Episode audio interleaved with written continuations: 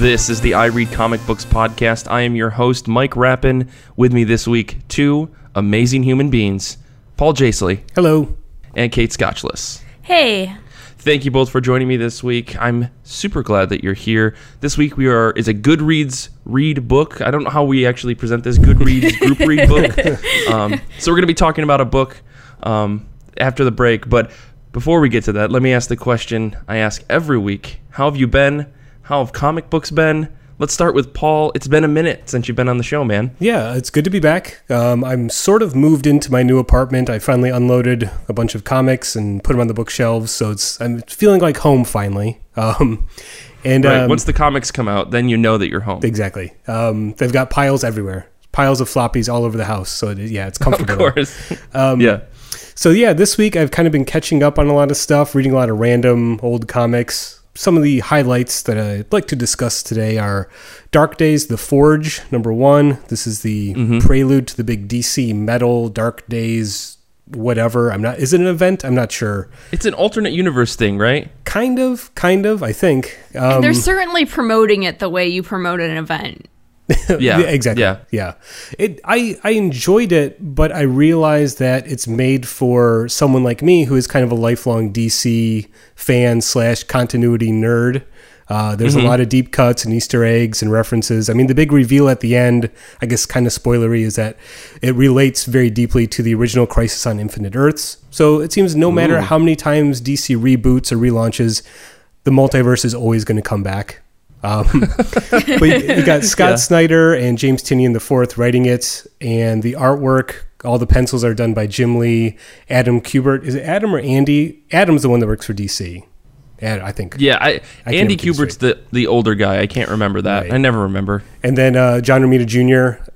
Their art styles don't really mesh together that well, but they're all sort of big name artists. And I do like that DC is really focusing on that and saying, hey, it's an event comic. We're going to throw our biggest artists on it, uh, make it feel important. So I enjoyed that. The highlight for me was Mr. Miracle showing up. Anytime that character shows up, I, I, I love it. That's totally my jam. So, speaking of Mr. Miracle, one of the dollar store, I'm sorry, dollar bin finds I found recently was Action Comics number 593. This is from 1987, written and drawn by John Byrne. This is the infamous issue in which Superman is being mind controlled by an alien named Sleaze, who's trying to force him to make an adult film with Big Barda, who, of course, is married to Mr. Miracle. Comics. What?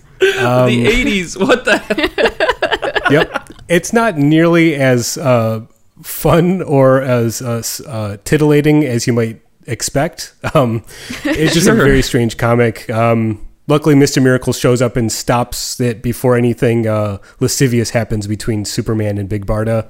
But it's one of those comics that, you know, when they do the lists of like weirdest moments in Superman history, that always shows up. And uh, it was only a dollar. So there's that. And now you have it. Yeah. Yeah. Um, speaking of dollar bin finds, though, this was a good dollar bin gem that I found recently. It was Kill Your Boyfriend. This is a Vertigo one shot written by Grant Morrison, art by Philip Bond back in 1995. It was funny. I bought this at the shop and um, at my local shop here. Found it in a dollar bin. Went to the counter and the um, the guy at the shop who can be a little ornery at times. Um, it's Mm-hmm. the the Kirby Kirby Tardy, the owner of Tardy's here in Grand Rapids. Oh, yeah. if he acknowledges your presence, you're in. You're in. yeah, Yeah. I've been going there for years. I'm just kind of used to you know that. Um, but it's funny. I, I had this in my my stack of comics, and he lit up when he saw it. He's like, "This is in the dollar bin," and I said, "Yeah." He's like, "This is a good comic," and he started flipping through it. and Says, "Yeah, this is a really good comic." So that was about the biggest seal of approval I could think of for a comic book. Um, it's a story about two sort of uh, teenagers in London who run away from home and get into all sorts of mischief. It's Grant Morrison in the 90s. It's uh, a lot of stuff about breaking out of society and changing your per- perception through various chemical means. It's a really good comic. I think if you find it at Dollar Bin or find it cheap on Comixology, it's well worth it. Very fun stuff. Mm-hmm. And also read Betty and Veronica number three by Adam Hughes. It finally came out. This book takes about three months between issues because it's Adam Hughes doing the artwork. Um, Right. It's it's a really fun book, very tongue in cheek. Betty versus Veronica. Uh, Veronica's dad um, Hiram Lodge uh, is going to buy out Pop's chocolate shop and turn it into a coffee chain.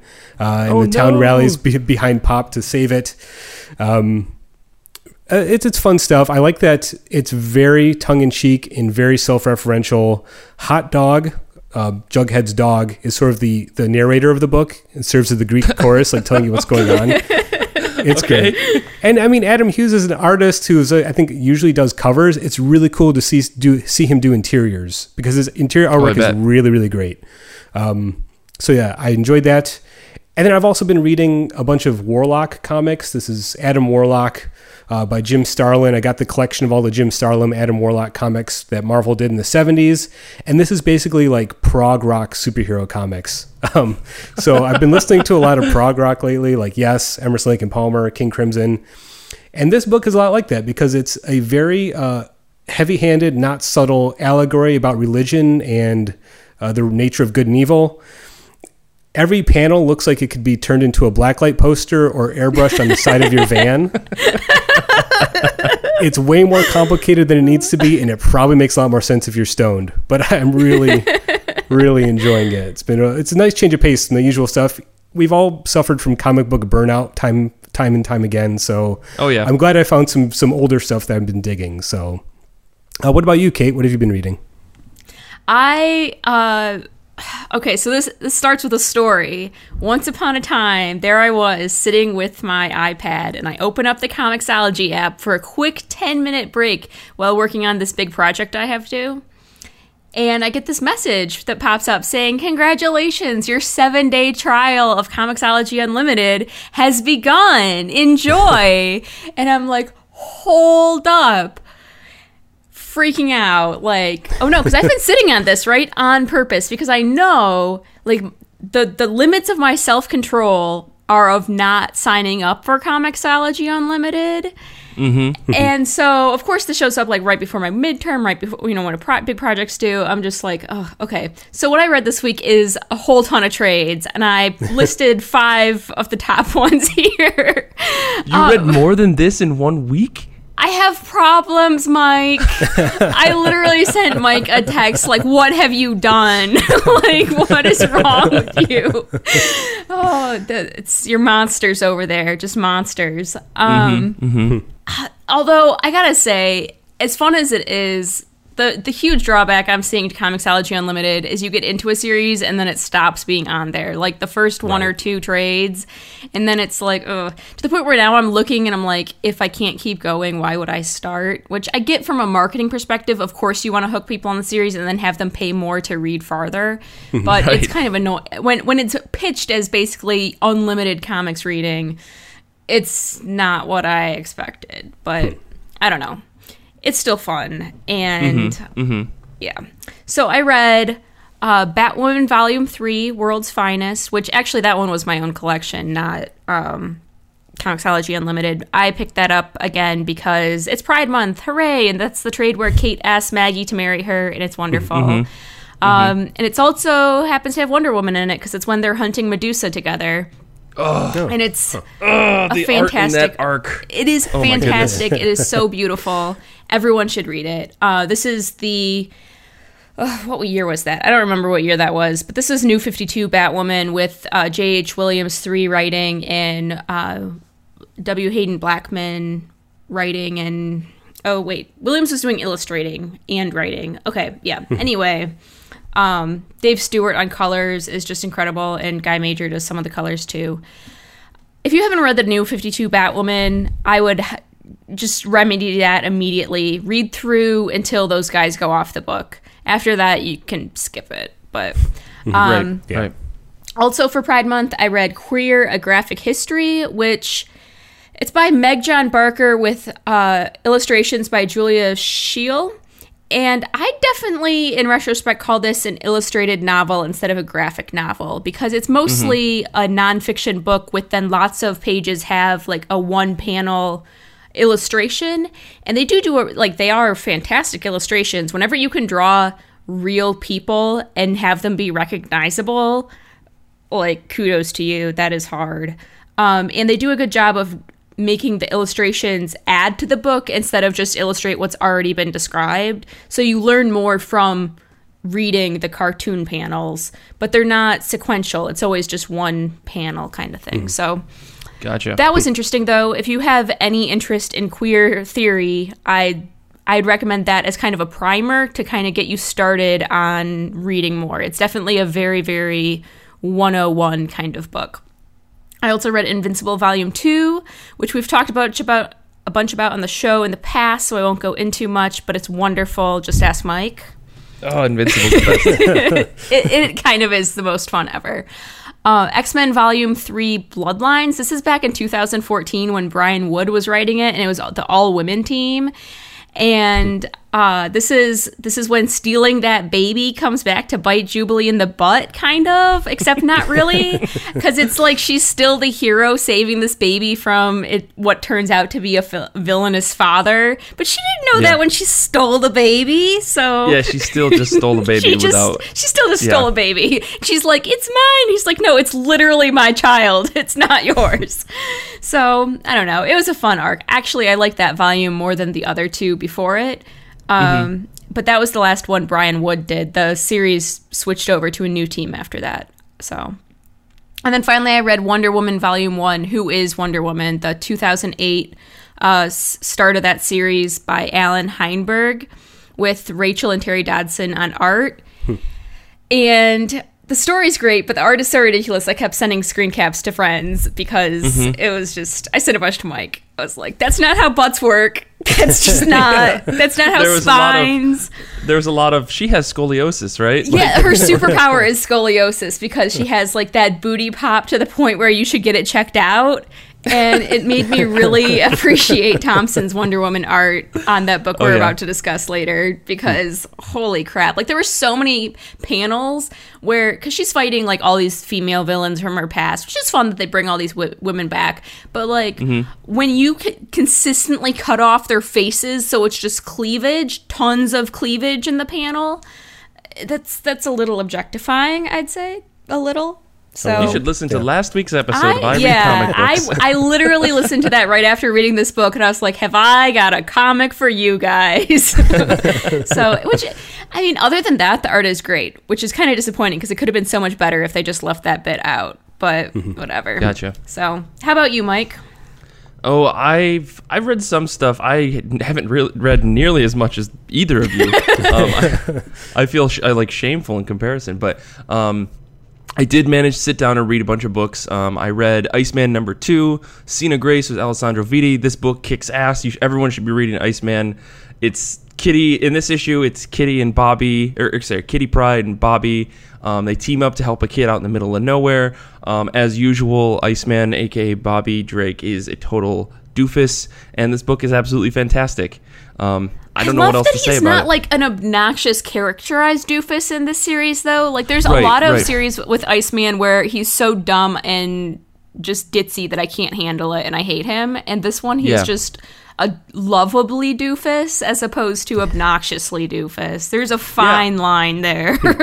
yeah, I was I was telling a friend of mine the other day about how you know if you like Peter Parker, you probably like Iceman, but at the same time, like Iceman isn't as like quippy or funny as Spider-Man, but that's why when they team up and they hang out, it's perfect because you get bad jokes with good jokes.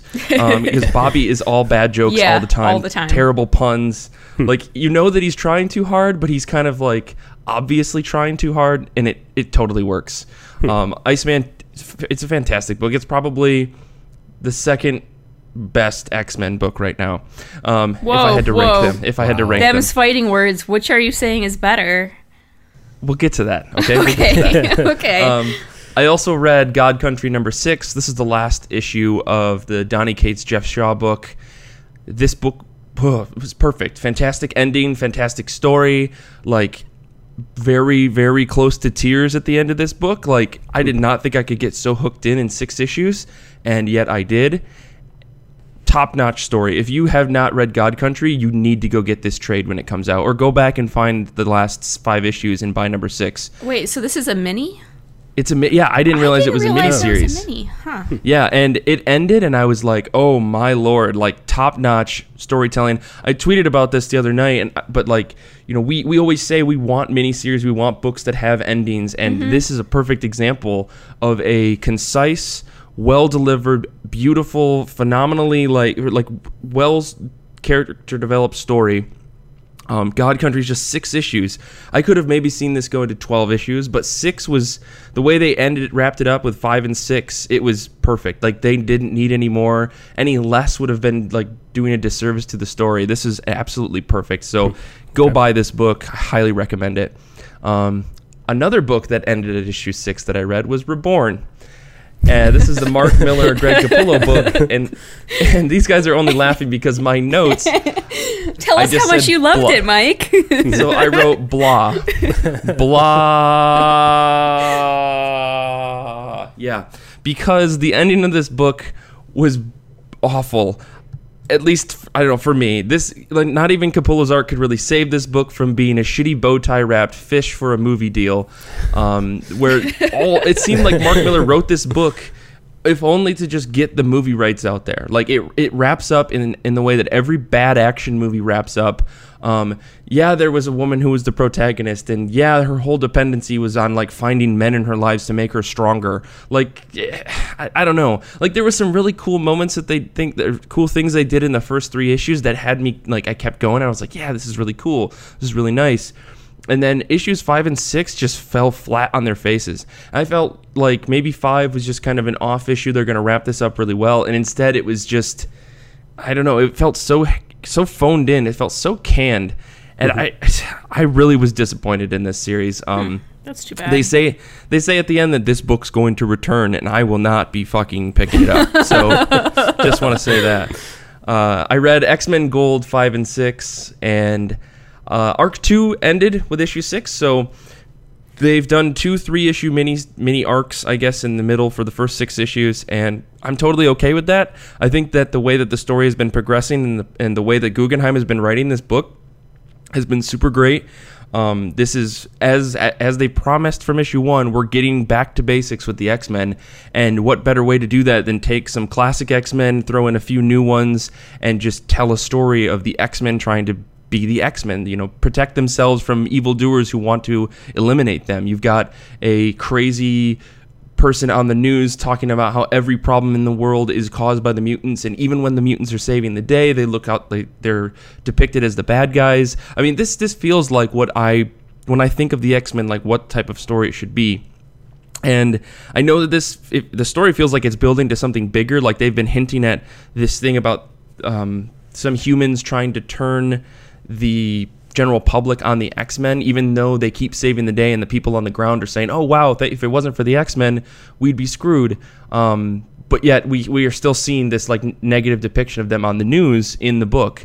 Um, I'm not excited that issue seven is going to be a secret Empire tie-in because I don't really care.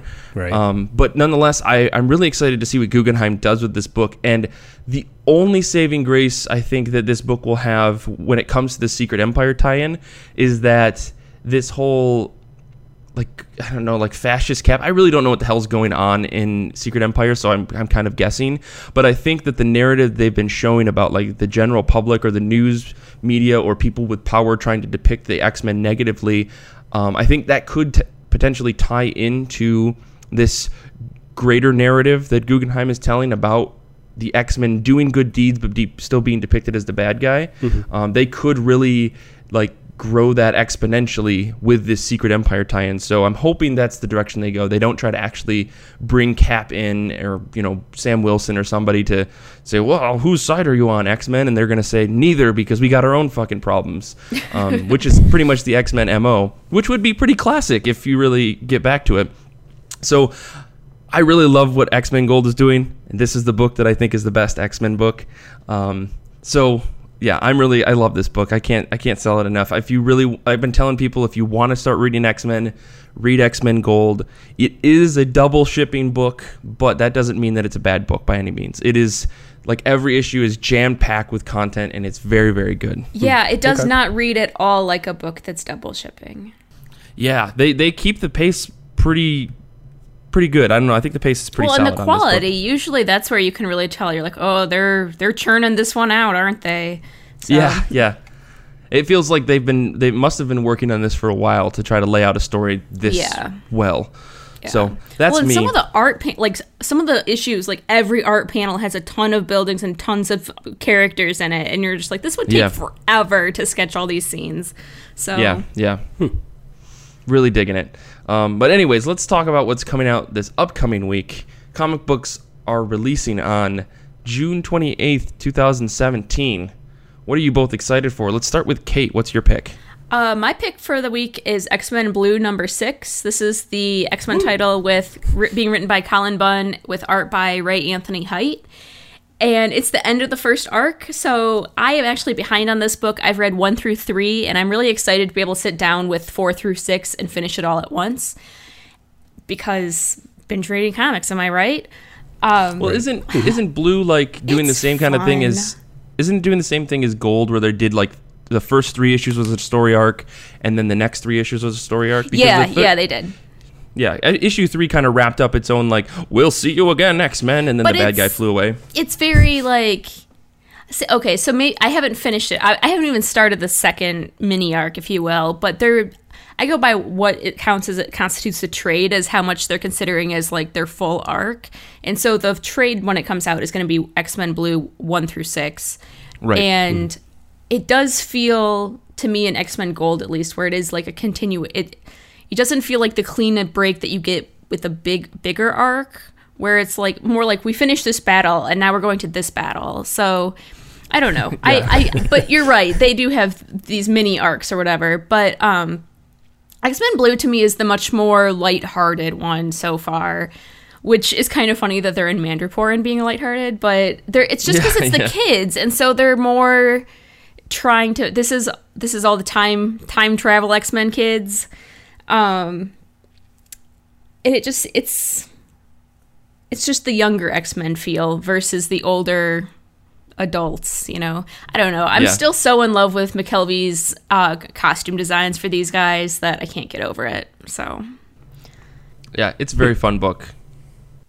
So there's different teams for the two books. I'm sorry. I, I mean, I'm still out Yeah, so each yeah. each yeah. X Men book follows a, either a different individual, which those are obvious because it's the title character, Right. or the team. So the X Men Gold is like the main core in present day of adults, and that's Kitty Pryde's team. And then Blue is remember how um, Beast brought back Jean Grey and Ice, like the original core X Men.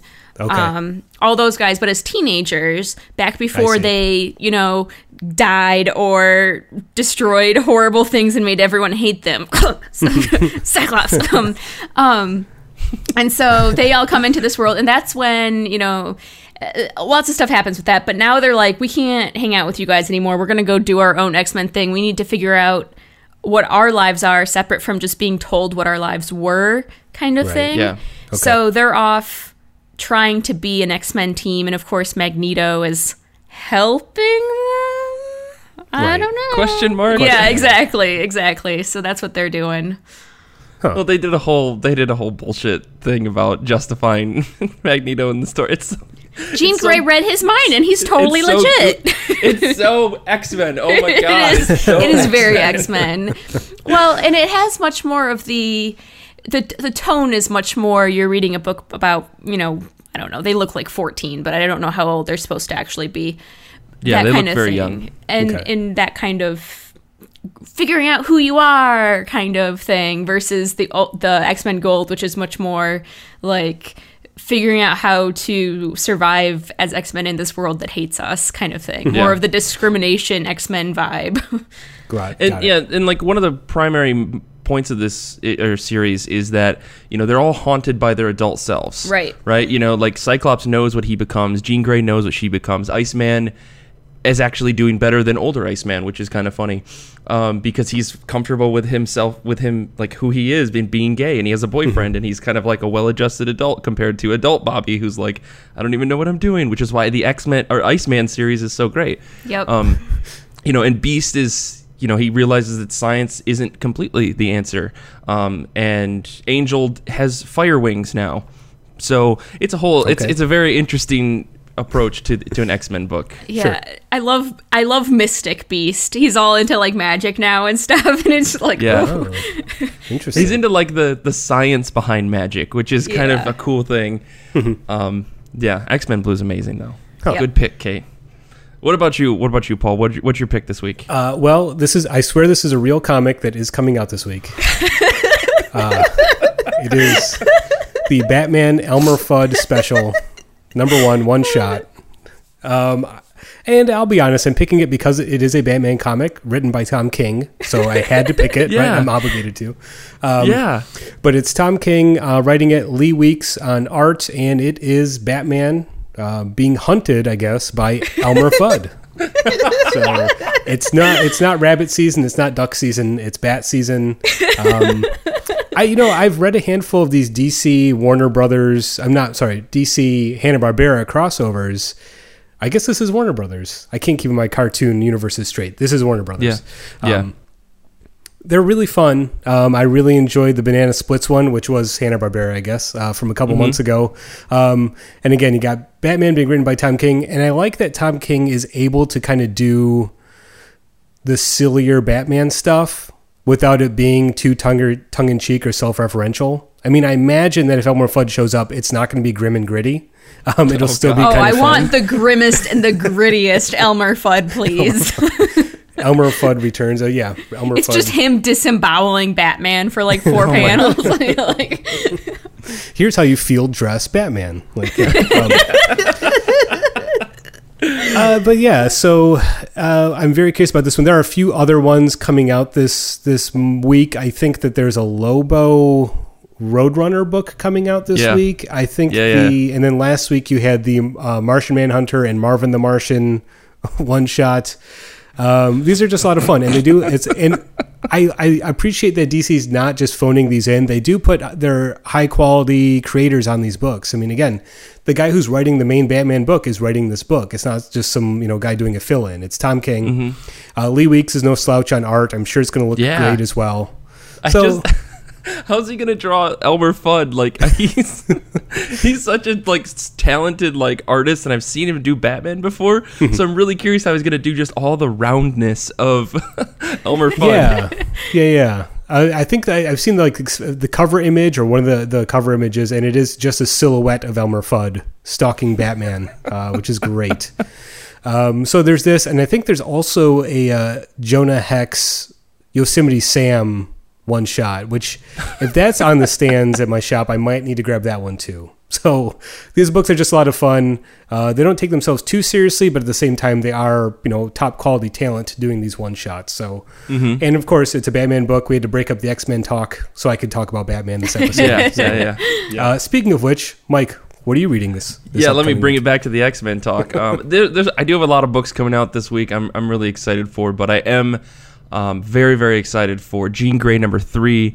Uh, this book is it's all over the place, but I'm totally fine with that. I, I think Dennis Hopeless is doing a great job writing Jean Grey as this as this teen girl who doesn't really understand her place in the world. She's the leader of this X-Men Blue team, but at the same time she's haunted by the idea that she may one day become the Phoenix. And that's kind of been the story that we've been following so far in this series that um, the Phoenix is still out there and it may try to latch onto her. It may try to latch onto Hope Summers. It may try to latch onto Rachel Grey.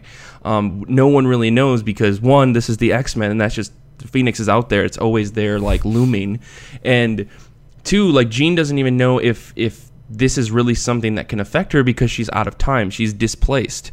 Um, like, like we found out, and I'll leave a little bit of spoiler warning here for X Men Blue, we did find out that the old X Men, the like the Jean Grey, like the classic X Men who are now in the present, can't go back in time. They found out that somehow things are back to normal in the 60s where they came from. So trying to figure herself out, like so, this book gets real deep into Jean trying to figure herself out while also being a superhero. Um, last issue, she ran into Hope Summers, which is a whole bunch of fun. They did the thing that I'm so glad that they did, which um, spoilers for last issue, but uh, where Hope Summers and Jean Grey walk in the, walk into each other, and then, and I think Jean says, "People say we look alike. I don't understand it." And they're side by side at the panel, and the only difference is that Jean has shorter hair. Like they look exactly the same. It's it's pretty funny because like th- there's the problem with the X Men is that there are so many, you know. like redheaded younger women on their teams that they Oh, all end up true. blending together. It's like there's Jean Grey, there's Rachel Grey, Hope Summers. Um, one of the cuckoos is now redheaded, um, and so you put them all in a room and you'd get totally confused because artists can't draw. You know, differing people. I mean, and there's subtle differences, but on the whole, from a distance, you'd probably be confused as to who, which redhead was rich. Um, so I, I thought that was really good. But this book is is really fun. Um, issue three, she's going to meet Namor, um, and the core reason why she's going to meet Namor is because he was one of the five that were possessed by the Phoenix way back um, in the aftermath of Avengers versus X Men. So she's trying to figure out is the Phoenix coming after her? What is it like, and how do you maybe prevent it? Um, but Namor has not been seen since the end of Secret War, so it's going to be really interesting to see how he is now because Black Panther was trying to kill him. Everyone was trying to kill him because he betrayed everyone, um, and so he's at supervillain status, which will be um, really really cool to see how this plays out. So I'm I'm really excited for this book. Um, I'm just glad that no one picked Clue Number One as their book this week, uh, which is We're a- not like, animals, Mike. based off of the fucking board game. There is a comic book coming out, and then there's that book from uh, Black Mask called Calexit, where the state of California decides to depart from the United States. Uh, it's a little little on the nose, I think. I don't know. Yeah. Don't but- leave us. Yeah. I don't know. I I'm just I can't really see how that book's going to progress like for six issues. Calexit that is. Um, but it's very much like what if a fascist blah blah blah person ran the country and California decided, well, we don't want to be a part of it. Um, and I just it kind of like face palm just reading the description, so I'm sure the book will be great. So anyone out there who reads that, let me know. Maybe I'm completely wrong. Yeah. See? I'm, I mean, I have an open mind. Or at least try to. I mean, if you can sum, there's an X in the name, so if you can somehow tie it back to X Men, you've got me.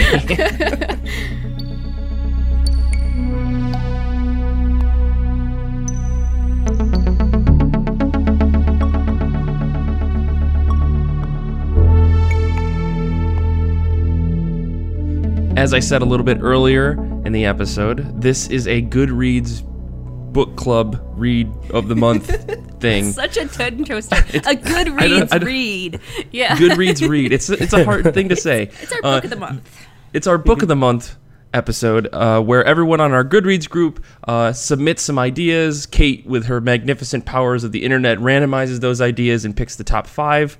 Um, by top five, I should say, she picks five of them from the random set, and we vote on them. And the one that has the most votes uh, is the winner. And for this month, we read Wonder Woman: The True Amazon by Jill Thompson with lettering by Jason Arthur. This is an all ages original graphic novel, so not serialized. It was strictly published as is in one full book, and it basically is an origin story of Wonder Woman and takes some of the Greek mythology and some of the DC history and mythology behind Wonder Woman and mashes it together to tell this very, very beautiful story. Like the art in this book is phenomenally top notch. But before we dive into that, um, we actually wanted to take a second to say, you know, I wanted to talk to Kate and Paul and I guess give you guys a little bit of background about where we are with Wonder Woman and how much we've read of Wonder Woman, how much we know going into this book. Not that it would really affect your perception, but if you know a little bit more about Wonder Woman, maybe you'd get some things a little bit differently than people who knew nothing about Wonder Woman. So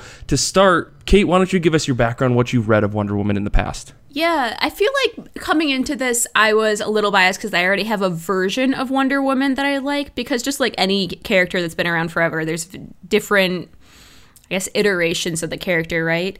And so I've read, I read the New Fifty Two run, um, where she is a demigod and that whole thing where she takes over the mantle of war and it's awesome and then it stopped being awesome because that series went on way too long and then it was definitely one where it's like, why didn't you put it out of its misery? um, and then I've read, like, incidentally in a lot of DC books. Like, she shows up in my Batwoman, like I talked about earlier. But then, like, the New Fifty Two Justice League books I read, she was in, um, and that kind of thing. So, and then the the one uh, trade I, I described earlier with the kind of awful art. Um, so that's that's like I guess I came to this really liking the more nuance the the very likable but more nuanced character of Wonder Woman, where she's conflicted because she isn't of the gods and she isn't of the human world. She's kind of this weird in between bridge. Um, like she's essentially the enforcer of the gods, but not really because she refuses to be and she can't kill, but she's supposed to protect. And how do you protect without like that? That kind of character is what's interesting to me. So that's where I was coming from to this, which this is definitely a much more simplified version of Wonder Woman and her origins and very straightforward because it's an all ages book. So I I wasn't as into it. I think that's that's what affected my perception more. Is just that like coming into it with a version I liked already, mm-hmm. Mm-hmm. and then this is different, and you go, ooh, different. I don't like different. This is comics. okay. I want more of the same for Yeah. thirty years. Well, yeah. So before we get into before we get into our feelings and thoughts about Yeah. this book, Paul, what is your take? What's your history with Wonder Woman as a character? You know, I have to confess, I've never really read a lot of her solo series books, but obviously, as a big DC fan, she's always kind of there in all the events. She Yep. shows up in the Justice League. So that's, I've read different versions of that character. And what's interesting is that every person that does their take on her solo series will change the character. So, yeah.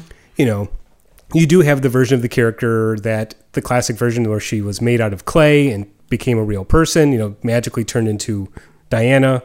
You have the new 52 version, which I read a few issues of and didn't really work for me, where she is Zeus's daughter, I guess, or she's a Yep. demigod. Um, I did read the first like 12 or so issues of the more recent Greg Rucka DC Rebirth run, which that origin story I really liked because he kind of, Rucka was able to kind of rectify those different versions and say, well, look, there's someone's messing with Diana's memories. So all these versions are quote unquote true and real, you know, but they all kind of like fit together in a weird way. And Gotcha. um, I've also, you know, so I've I've always found the character appealing, but I don't really have a real version that I'm very like fond of, or say is the true version or the true Amazon, you know. Um, so One could say. Get the fuck out of here with that. um, I, I should note that you know the the one version I was kind of really expecting to like and identify with was the Grant Morrison Earth One one shot that came out I think last year. Whereas Grant Morrison finally doing his big Wonder Woman story after done the you know uh, All Star Superman and his long Batman run, he finally got to do the third quote unquote part of the DC trilogy. You know, Yeah. or Trinity, and that just felt like a very paint by numbers origin story. Yeah, that did not There- get good reviews. Yeah, I mean, it wasn't bad. It looked lovely because you have uh, uh, Yanick Paquette, that's his name, right? On, uh, on art. It looked very good. Um, but it was the standard hey, look, Steve Trevor shows up and Diana's going to go visit the world of man and become a superhero. It's, it was not very inspiring. So I came to this book knowing it was an out of continuity one shot, and I kind of like wanted that. I wanted a version of the character that was more quote unquote pure Yeah. and not sort of trying to rectify all the different past history and continuity stuff. Yeah, that's always nice Gotcha. for any character when you get kind of a clean, Yeah. clean story. Gotcha. Well, for me, I mean, I, I think about a year ago, maybe a little less. Um, I'm in another book club with some people at work, so I've been trying to just push my coworkers to read more books than just their one book that they read or something, um, or no books in some cases.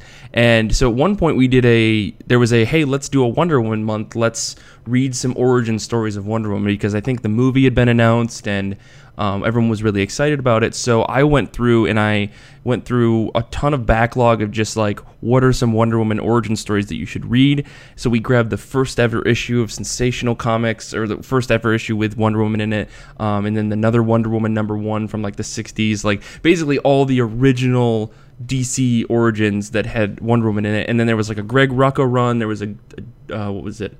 Greg Rucka's first run, I think, where he did a little bit of origin. There was some um, Gail Simone, and there was one from the '80s, like that was really bombastic, insane. Um, I think it's like considered like I can't remember who did it. They It did was like like the they- George Perez George because Perez. George Perez had you. the long run too. Yeah. Yeah, so we read so we read a bunch of that. I was the only person that read all of them.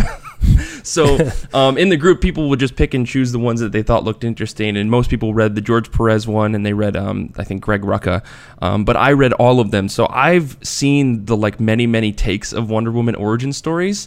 Um, the George Perez one by far was the most insane, like very hard 80s comic that you could ever think of and it's all about like they they push the bondage thing. They push the the greek gods thing and how like the first issue is mostly just the gods debating about like what they should do with these amazons and um, the creation of diana out of clay. And oh man it's, it's really really cool. Like if you can get your hands on that george perez run like it's very graphic and in your face with a lot of the like kind of I guess edgier things about Wonder Woman, but on the whole it was like a really cool like these women are kicking ass. They are the true warriors. Like they are the true Amazons. It was really cool. Did you read at all the in in that the Wonder Woman run that Michael, uh, gosh, his last name uh, Stry- Straczynski, it looks like. Oh, J. Uh, Michael did- Straczynski. Yeah. Did you read his at all? Uh, no, I did not. I like that one because they Um, give her pants. It's awesome. oh yeah, yeah. um, well, yeah, we, we only like there was only so many that we could try to fit into like one month worth of reading. Um, so I read all of these issues. You know, I met Candy, I met you know her like two or three times in all the different instances, um, and seeing all the different Greek mythology pieces that they tried to pull in for each different origin story was really interesting. So coming into this book, I knew a lot of the Greek mythology, like as far as DC comics were concerned, Right. um, and so, because I'd read that origin story probably three times at this point, um, and then seeing it play out here was kind of a little bit jarring because it was, um, you know, like you said, it was all ages and it was more.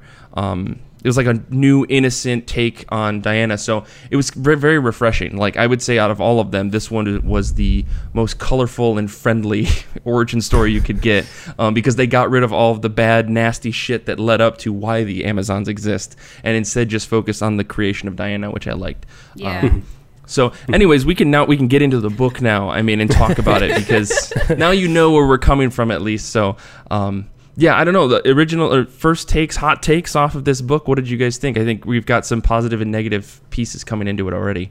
It was not a superhero story, which is kind of the biggest Yeah. surprise for me. Yeah, Yeah, I, same and here. I kind of appreciated it because of that.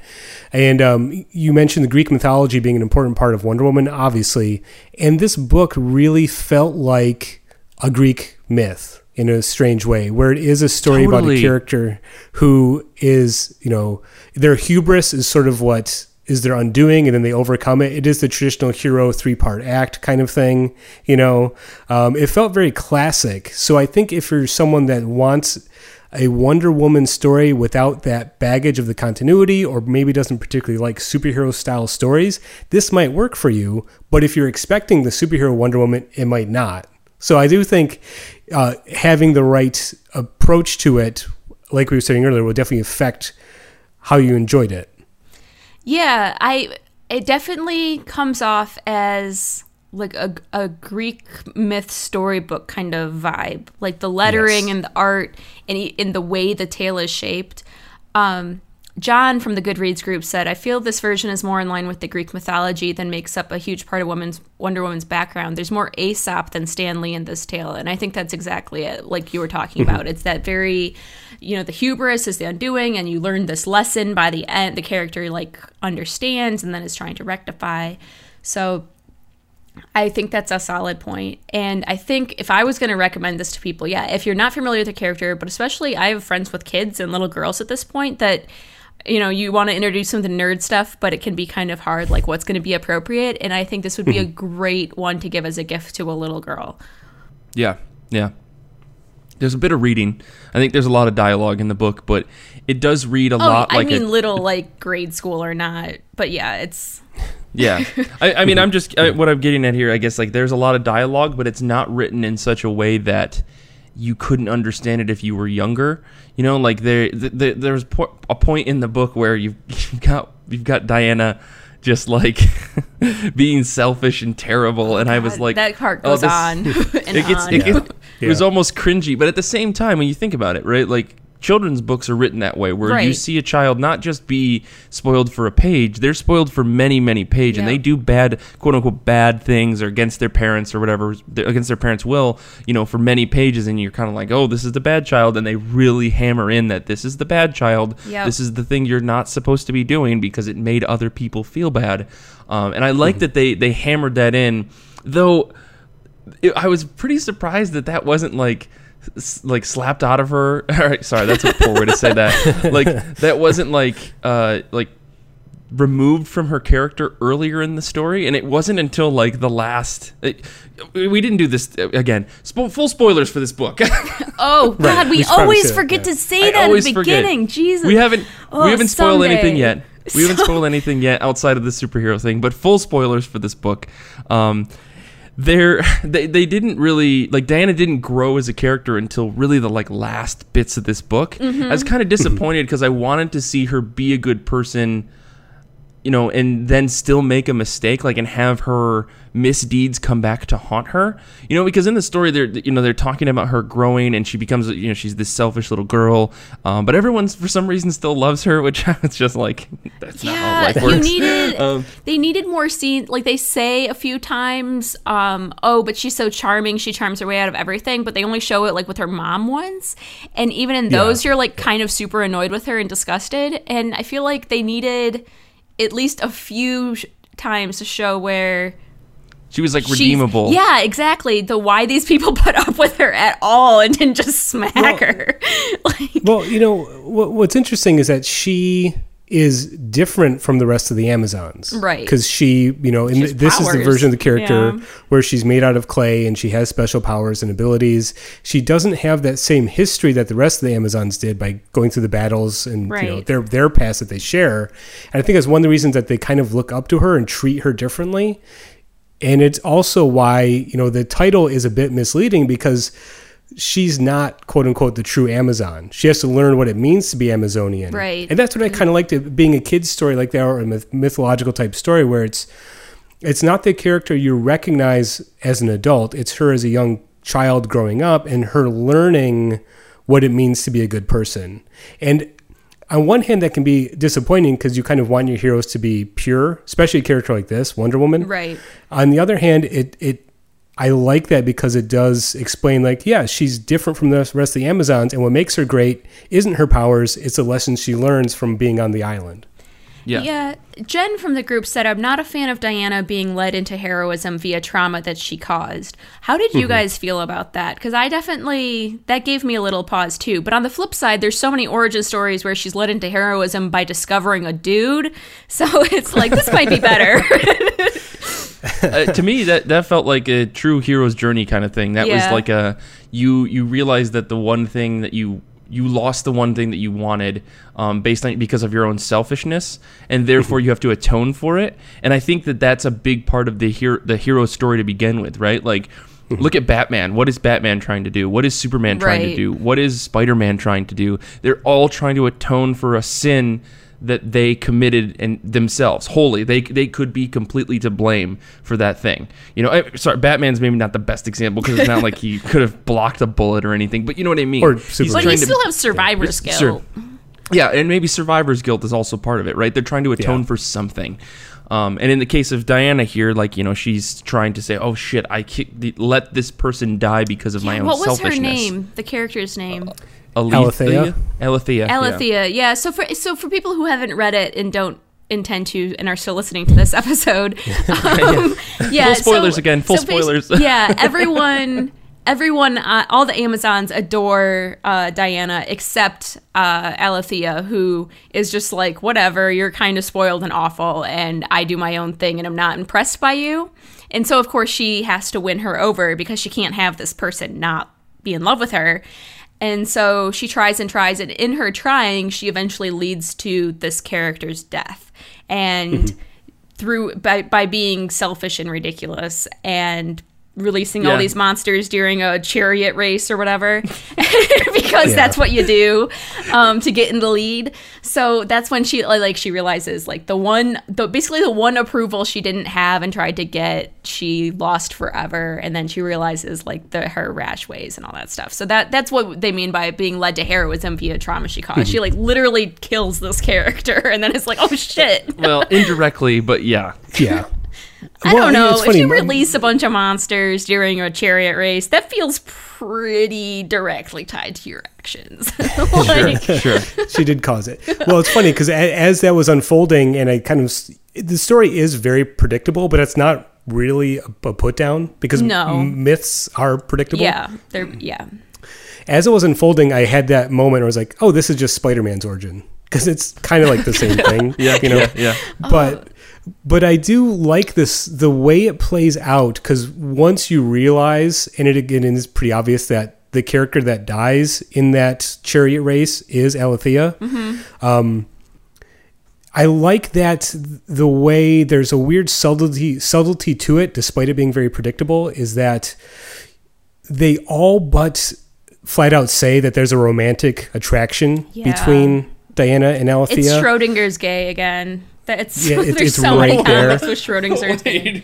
Hold on. What is that, Kate? Sorry, can we Uh, back up just for a second? like Schrodinger's cat, except where a character is both gay and not gay until you explicitly say. So we're just going to hint endlessly, but not say, so that we don't offend the people that don't want that, and we don't, Mm-hmm. and we can say we have content for people who do want it, kind of thing. It's, Ah. it's. I didn't make Yeah. that up. That is. Uh, The the the, the well used term for that kind of phenomenon. It happens in TV Sure. all the time too. So, okay. but yeah, it was definitely a prime example of that. it, it's very apparent that that's what's going on there. Um, Wow, I didn't then you pick also- up on that at all. Jeez, Mike. she literally kisses her corpse. See, Yeah. but like, I was like, maybe that's just a Greek thing. Maybe they're just super into kissing dead people. I don't know. I don't know. The Greeks were weird. And then, yeah, and that's where you had. That's putting it subtly. I guess. so.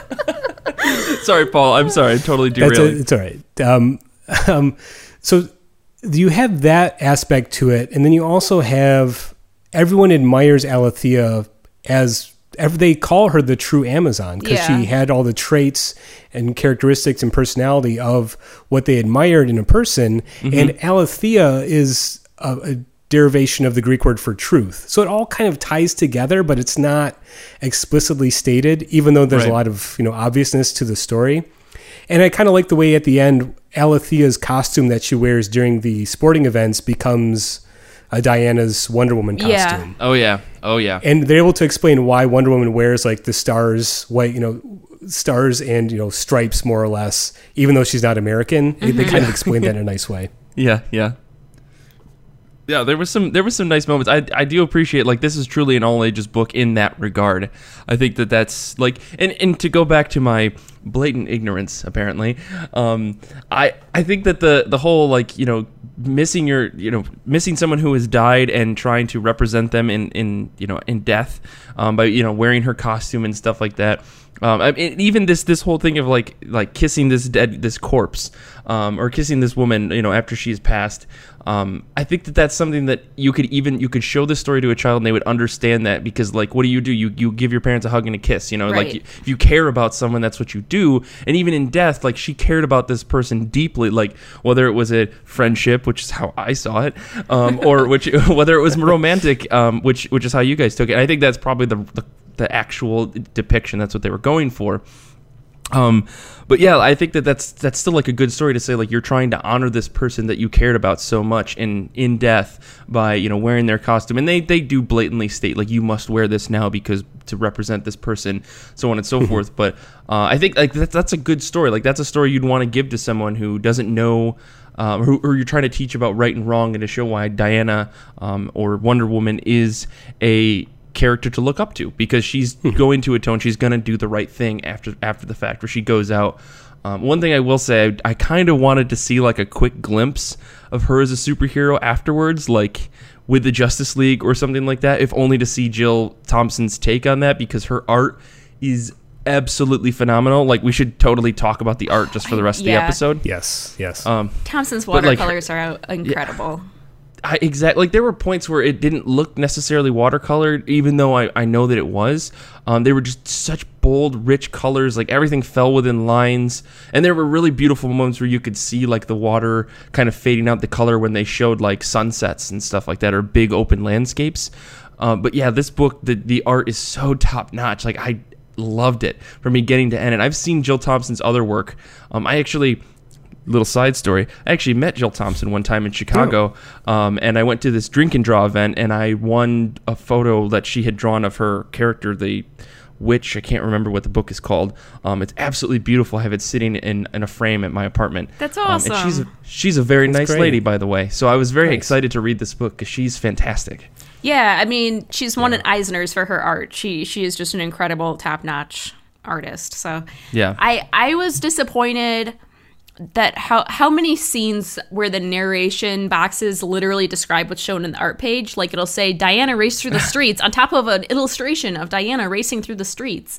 And Yeah, I'm like yeah. her art is so good. You don't need even children don't need that on top of that you know like Yeah. um and that kind that i was like man you're so good at, at the art. Why are you throwing this on top of it? Um let the art speak for itself more because lord knows it can Yeah, there. It, it's Jen from the group. She said, "I liked the art, though. Uh, excuse me. I liked the art. Thought it was neat and whimsical, more like a child's mythology or storybook than a comic book." And I, I totally agree with that. This felt more like a like the art of a of a book that you would give to children rather than a comic. As much as I know Jill Thompson is a very strong comic artist, um, this totally worked, and it could work as like a picture book. You know, to have a, For st- sure. bigger story alongside of actual imagery, um, kind of like the, the the book you said you were reading before, uh, Queer, uh, graphic history. Yeah. yeah, it definitely would make a good book like that. And, you know, and Alex was saying from the group that it does a good job of keeping close to the Greek mythology of her beginnings without being trapped by them. And I think that's well put. Like it as much as we're saying like, oh, it's very much the parable, oh, it's very much into the Greek myth and that storytelling stuff. It isn't so married to it that it detracts from the story. You know how some people try and go into that box like hard and then Yeah. it really narrows what they can do. I think that's a really well made point that they they go there but don't don't seem constricted by it if that makes sense. Yeah, I mean, they still dropped in the golden girdle, and they Yeah. dropped in the you know the Heracles showing up and stuff like that. Like I thought the beginning part where they were on land and they were still interacting with the Greeks, and and you know that was. It's pretty cool. I think that they, Yeah. they tied in enough mythology to like give it its origin, but then they stepped away and let the story become its own. right. Um, Right. And Yeah. the thing that I really appreciate is like the, the the Amazons were still living that like Greek lifestyle. Like they still had like the pots and, and they were dressed in the like garb that you would expect like a Greek story to take place. And, like I don't know anything about history, but when I think like when I think of like oh these people live in the time of the ancient Greeks, I'm like oh that's what they'd be wearing robes and things like that. And and everybody you know they everything was super colorful and like um, and I think when people talk about Greek mythology or they talk about the history, they talk about how colorful things were. Um, and I think that that was definitely expressed in this book. There was so much color throughout this whole story. Yeah. Like not every single Yeah. page was an eyeful. Like you could take it in, and it's like you almost do yourself a disservice if you read it digitally, like I did in guided view, because you really got to take in the whole page. Um, and I, I really want to see this book in print because I'm sure that the colors just pop right out. Yeah, I purposely turned Yeah. off guided view because the they did such a nice job with that. So Totally. Mm-hmm. I was really interesting in the back of the book. They have a few like process sketches that mm-hmm. Thompson did explaining it, and she did some character sketches. But she mentions that she didn't use any inks; she just watercolored over her pencils. And I went back and looked, and like you can really tell that there's not a lot of black inks on these pages. Literally, there's none. I Yeah. mean, it is just pencils and watercolors, and I think that makes it a lot more vibrant. And it just pops off the page. I actually liked reading it on my iPad because the colors were very bright and vibrant that way. yeah. Oh, I, I, wonder what the translation would be if once they printed it, if they wouldn't pop as much. But it's a beautiful looking book, and Jill Thompson, you know, obviously she has a whole illustrious career, but this book is a great example of her ability to tell a story visually. Which I mean, you've already mentioned, Kate, that some of the dialogue feels unnecessary because of that. yeah. But I mean, the action sequences with the the chariot race and the monsters, all the variety of monsters that she drew, it's just it's yeah, visually She- stunning, and I really took my time to read and enjoy every page. she does a very nice job. Watercolor can be very hard with comics showing motion. It can get very muddied. And Yeah. Sure. I, I I read a lot of watercolor comics because that's like my Achilles heel. I just I'm like watercolor. tell me more. Okay, I Yeah, bought it already. Matt, um, Matt Kindt, Jeff Lemire, anyone? I mean, Yep. come on. yep. And so the it seems like a consistent place where people get bogged down is showing action scenes without it getting really confusing. And she does an incredible job of that with her action sequences. Yeah. They're never hard to follow. Exactly. Yeah. Yeah, and she even makes a point where I can't remember what who create which creator told her this, but someone basically told her, complimented her on art, and says it looks like you're actually making a comic with paint and not just painting a comic book. Yeah, Mm-hmm. that's a really there's well a big difference there. well made point. Yeah. Yeah. Yeah, the, this book, you know, I I really appreciate like the the one thing that I, I liked about this book is that I felt like most of the characters were very distinct. Yes. Like there was character like she does a fantastic job with faces and like and like body sizes and shapes and stuff. Uh, of course, everyone's a, like an Amazon, so they're all like you know thin thin women and stuff like that because they're all warriors who work out all the time. Um, but at the same time, like you could definitely tell each character apart up until the end where they were purposefully supposed to be an, an, anonymous. Anonymous. I'll just say that word. and uh, my mouth is not working today. I'm sorry. Uh, so I I thought that was really, really interesting because like you would see a lot of these pages where you've got Diana next to her mother, and you can kind of see that they're related, even though this child was made out of clay. I think that. Uh, Thompson did a great job of trying to depict, like, yes, this is mother daughter. Like, even though she created her out of clay and Zeus, you know, gave the child life, um, they are related. And even when you, so when you saw, you know, uh, Diana next to El- Alethea, um, you could distinctly tell them apart, not just by hair color, um, but by facial shape, and like they were different sized people. Yeah. Um, and I thought that that's, like that, that's super important when it comes to a comic where it's just a bunch of women, you know. And we were talking about the X Men earlier, and you put four redheads in a line, you don't know which one is which. Um, whereas Thompson, like even when she had people with you know darker hair or lighter hair, you could distinctly tell that they were all individual people. Um, like that moment when in the bar where um, the older woman is getting drunk and she's talking about all these different things. Um, like each of the women that were at the table were distinct individuals. They didn't just seem to be like the reshaping of the of the same person over and over. Which you- you really, really got to appreciate that in comics sometimes. Like Thompson, she spent Yes. a lot of time making sure that these people were all detailed individuals and they all were named. When I mean, a lot of them were named and they had different roles to play. Um, it wasn't just like Diana's story with a bunch of supplementary characters. They all of these people were supposed to be important individuals and they were drawn as such. And that's something you don't see in a lot of comics. I'll, I'll just Especially say that. for Amazons, man, they often get basically just the the stereo, like just it's an Amazon stamp. You just make a bunch of them. but Yeah, yeah, um, yeah. I she does a good job when she's illustrating them in different ways too. Of you can tell from their depiction kind of personality traits, which without them looking like caricatures. Which sometimes is how that goes. But like, oh, Mm-hmm. this one's clearly the more outgoing, open one, and this one's the kind of surly one, and this one, you know, like that kind of thing. So Yeah. I thought that was very nicely done. Yeah, this is this is a pretty solid book. I mean, I think ultimately, like, if we had to say, like, what were some things that we didn't like out of the book, um, the only thing for me would probably, like I said, I wanted to see a classic shot of Wonder Woman with the other superheroes, just to see Thompson's take on the other superheroes, just for a moment, um, to show like the Trinity or show like Justice League. Um, there, I mean, the this the quote unquote simplicity of the story and it being a, like a mythology story um, didn't really rub me the wrong way. Like I ultimately knew at the end of this book, she's gonna be Wonder Woman. So we got to Yeah. get to that point. Um, so that, but I don't think that that detracted from anything. I think we got some really interesting story points.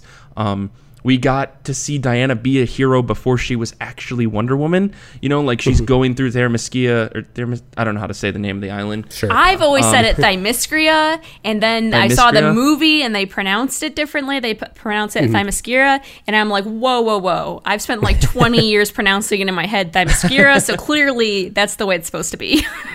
Well, we'll, we'll call it Paradise Island for simplicity Okay, because I think go. that's There why. DC changed the name in the first place. um, so as she's going through this island where the gods had supposedly left all these treasures and all these different things, we got to see her be heroic and try to like you know save the day. She would protect people and she was you know trying to enrich her society by going out and finding these old artifacts and stuff. Um, so we we did get to see a lot of action in this book, even though it wasn't a quote unquote Wonder Woman story. Uh, I really appreciated that. And to go back to what Kate was saying, you know. Um, we definitely were able to tell it was an action sequence, which was nice. But I did want to see, you know, a little bit, just a little, just a smudge of, Yeah. of Wonder Woman. That's all. Yeah, I think for me the two big things were like like I said, I was biased coming in that I have a very particular version of the character I like, and this is a different version, so I was a little biased against that. And then all the times where the the narration is explaining what's happening in the panel. And you kind of get that double thing. Those are those were the two things that bugged me, and one of them isn't the book's fault. so yeah, yeah. Yeah.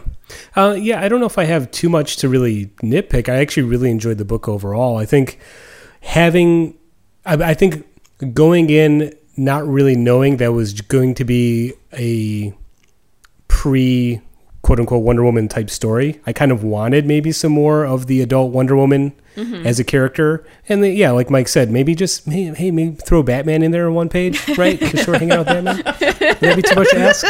Yeah. Uh, I, I mean, I, I'm kidding, really. I mean, I, I think it's a fantastic book. I think I, I, my one hesitation with recommending it though might be if you do want a superhero type story, this isn't going to scratch that itch for you. yeah, Totally. Um, Totally. And it, it also is one. It's a very definitive ending. It would have been nice to maybe see, maybe selfishly, to see Jill Thompson do some more of these types of stories. That might, may happen down the road, but I, I kind of wanted even more of that, her take on the character. So totally. Yeah. That's not really a complaint. That's kind yeah, of a that's compliment. okay. Yeah, that's the best complaint to have about a book is I wish there was more of it. exactly. Cool. Well, all right. Well, we're, we're gonna wrap up here. I think. I think we've we've talked enough about this story. You should go out and read it. It's totally fantastic. If you can get a hardcover of it, take some pictures. Let us know if it's just as beautiful as we've described it in digital. Um, but otherwise.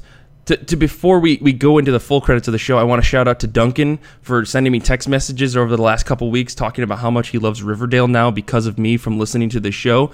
There's a bunch of art jokes in the sto- in the show that I didn't catch, so thank you for pointing those out. Now I have to go back and wa- rewatch season one. So thanks, Duncan, for listening, and to Danny and James who comment on our "What Have We Been Reading" posts like every week on Twitter. Like I get a big list from them. That's super awesome. And to everyone in the Goodreads group for being fantastic and voting for these books and participating every single week. But one final announcement. We are taking a break. This is the last episode until the end of July. So we're going to be taking the month of July off. Um, we'll be doing a Goodreads read. So make sure to go on to Goodreads and comment and like and all that different stuff out there. But we will be doing four mini-sodes for the month of July. So they'll just be short 30 minute episodes.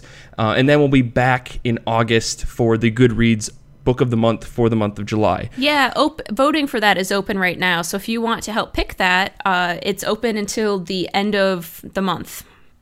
to the end of June, Yep. and then we'll be actually having the discussion and stuff online once people read it. So. For this show, uh, let's. I'll let you guys plug yourself since we're doing this totally new credits thing. Kate, who are you? Where can people find you on the internet? I'm Kate. I'm on Twitter at Jesus. I don't even know what my own Twitter handle is. Is it Kate Scotchless? It's your name. it It's your name. I think it's just my name. Okay, I'm on Twitter at Kate Scotchless, and you should just find IRCB podcast and look me from there because Scotchless is hard to spell. yeah. Kate, Kate's Twitter will also be in the show notes. Yeah. Paul, who are you on the internet? What's What's up with you? Uh, you can find me on Twitter at oh hi Paulie. That's Paulie P A U L I E. I'm on there. Um, you can also, if you want to hear me talk about professional wrestling, you can listen to my other podcast, which is Spike Pile Driver, a professional wrestling podcast. Me and my tag team partner, Mean Matt Forbush, talking about all sorts of wrestling over there. We're on Twitter at Spike Pile Pod, and uh, I think that's it. Well, you know your show. Your show. So, do you guys have like special names for you sit for each other? You call yourself just Paul, or are you something uh, else? Well, I'm Paul E. Jasley, which is, of course, a reference to Paul E. Dangerously, the legendary pro- professional wrestling manager, also known as Paul Heyman. Uh, and then it's Mean Matt Forbush. Um, so it's a show we talk about stuff we've been watching, similar to this show, and then we break down, um, you know, our thoughts about professional wrestling. Um, so we do about two episodes a month. So if Okay. you're looking for something different to check out, there you go. Very cool. Very cool. Well, you can find me on Twitter at Mike Rappin. Um, I'm on Instagram. I'm like all over the internet as Mike Rappin for the most part. Um, you can also follow the show at IRCB Podcast where we retweet stuff and we post polls. Um, this week's poll was Batwoman or Wonder Woman? That's the question. Um, and you can vote. There's four answers. Go out there and check that out. Um, and then I post the results usually on Thursday or early Friday, and then we post a new poll. So we've got week long polls that go out on Fridays. That's super cool. Um, and I retweet random stuff um, that I find on the internet that I think is funny um, regarding comic books. Um, you can also join the Goodreads group, like Kate said. She runs that shit. She's like the hardest working motherfucker that I know. Um, she's on Goodreads all the time. 24 Uh, 7, 365. yeah, she skips her birthday and everything, and uh, so you can uh, you can join that. You can vote for for the reads that we're going to do or the book of the month that we do on the show, as well as talk with a bunch of other really cool folks about comic books, what you've been reading. You can talk about the show there. You can talk about all sorts of other stuff. Um, and yeah, there's the the book of the month vote is open, as Kate said. Yeah, and there's also our website for the show, uh, which is ircb.us. We post links to every episode, so you can share those.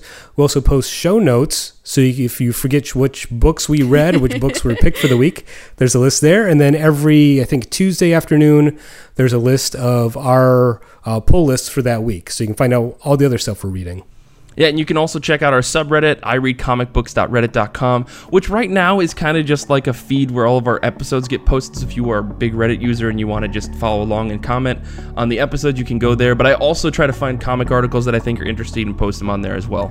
So if you like the show and you like us and you want to help out, please rate, subscribe, and tell your friends.